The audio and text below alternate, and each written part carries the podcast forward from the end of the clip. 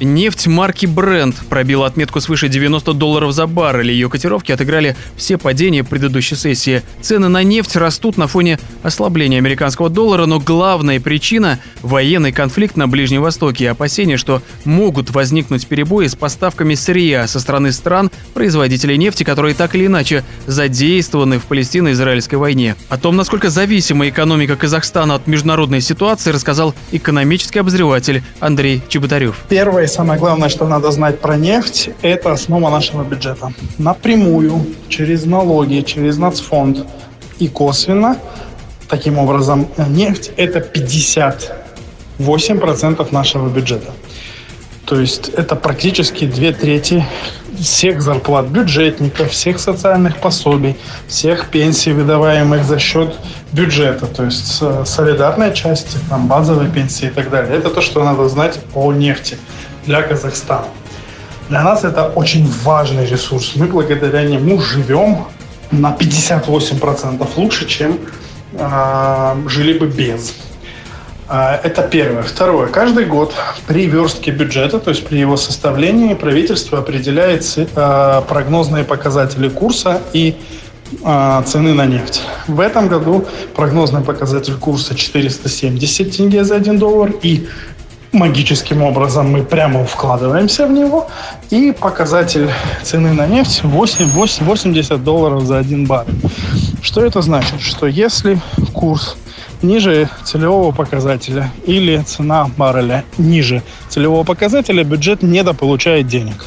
Если выше, бюджет получает больше денег, больше доход, доходов. В этом году благодаря мировым неурядицам, продолжению войны в Украине, а, торговому эмбарго с Россией, сан санкциям наша нефть стоит больше. Не наша вообще нефть, но наша тоже стоит больше. Поэтому Например, текущее повышение напрямую связано с возможной войной а, в Газе, то есть с обострением арабо-израильского конфликта и всему, что это способствует. Да, для с точки зрения а, мира это ужасно, но для нашей экономики это плюс, потому что это повысило цену, цену на нефть минимум на 6-7 долларов за каждый баррель.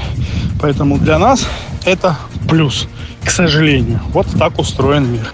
Даже незначительное колебание барреля нефти серьезно сказывается на казахстанский бюджет. По оценкам аналитиков, по итогам 8 месяцев 2023 года дефицит бюджета Казахстана составил порядка 1,9 триллионов тенге. Причем это на 347% больше, чем за аналогичный период предыдущего года. Дефицит бюджета обусловлен увеличением госрасходов, которые несоразмерны поступлением в казну.